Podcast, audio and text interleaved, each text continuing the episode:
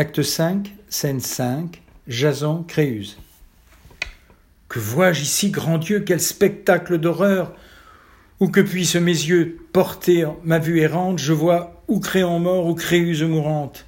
Ne t'en va pas, belle âme, attends encore un peu, et le sang de Médée éteindra tout ce feu.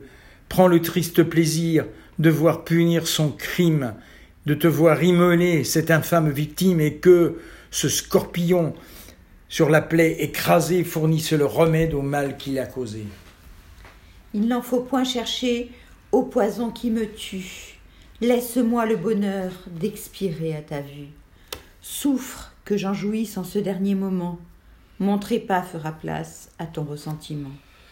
Le mien cède à l'ardeur dont je suis possédée. J'aime mieux voir Jason que la mort de Médée.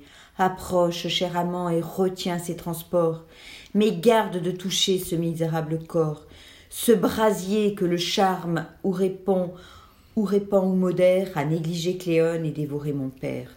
Au gré de ma rivale, il est contagieux. Jason se met assez de mourir à tes yeux. Empêche les plaisirs qu'elle attend de ta peine. N'attire point ses feux, esclaves de sa haine. Ah, quel âpre tourment, quel douloureux abois, et que je sens de mort sans mourir une fois. Quoi?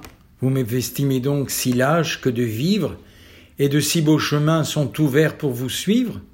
Ma reine, si l'hymen n'a pu joindre nos corps, nous joindrons nos esprits, nous joindrons nos deux morts, et l'on verra Caron passer chez Radamante dans une même barque et l'amant et l'amante. Hélas, vous recevez par ce présent charmé le déplorable prix de m'avoir trop aimé. Et puisque cette robe a causé votre père, je dois être puni de vous l'avoir offerte.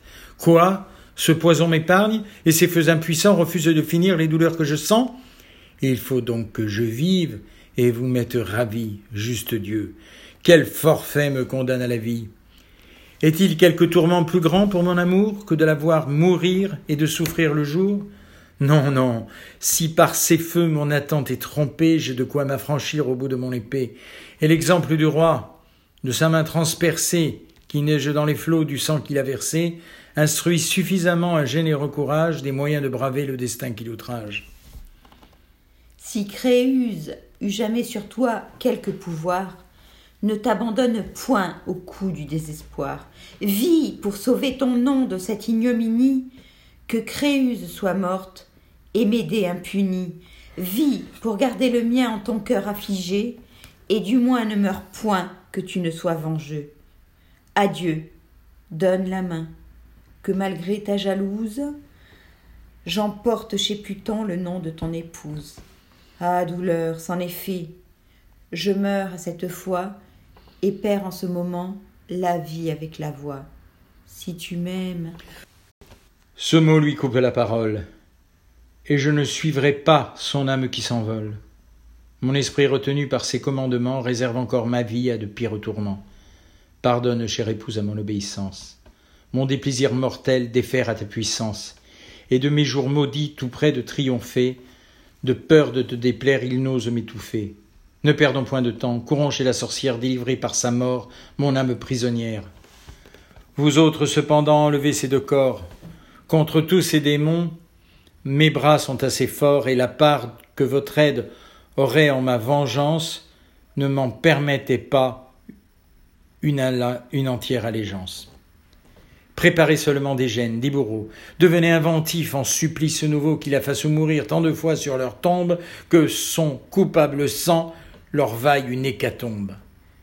Et si cette victime, en mourant mille fois, n'apaise point encore les mannes de deux rois, je serai la seconde, et mon esprit fidèle ira gêner là-bas son âme criminelle, ira faire assembler pour sa punition les peines de Titi et celles d'Ixion. Cléone et le reste emportent le corps de Créon et de Créuse, et Jason continue seul. Mais alors puis-je imputer ma mort en sacrifice? Elle m'est un plaisir et non pas un supplice. Mourir, c'est seulement auprès de me ranger, c'est rejoindre Créuse et non pas la venger. Instrument des fureurs d'une mère insensée, indigne rejeton de mon amour passé, quel malheureux destin vous avez réservé à porter le trépas à qui vous a sauvé. C'est vous, petits ingrats, que malgré la nature il me faut immoler dessus leur sépulture, que la sorcière en vous commence de souffrir, que son premier tourment soit de vous voir mourir, toutefois qu'ont-ils fait qu'obéir à leur mère?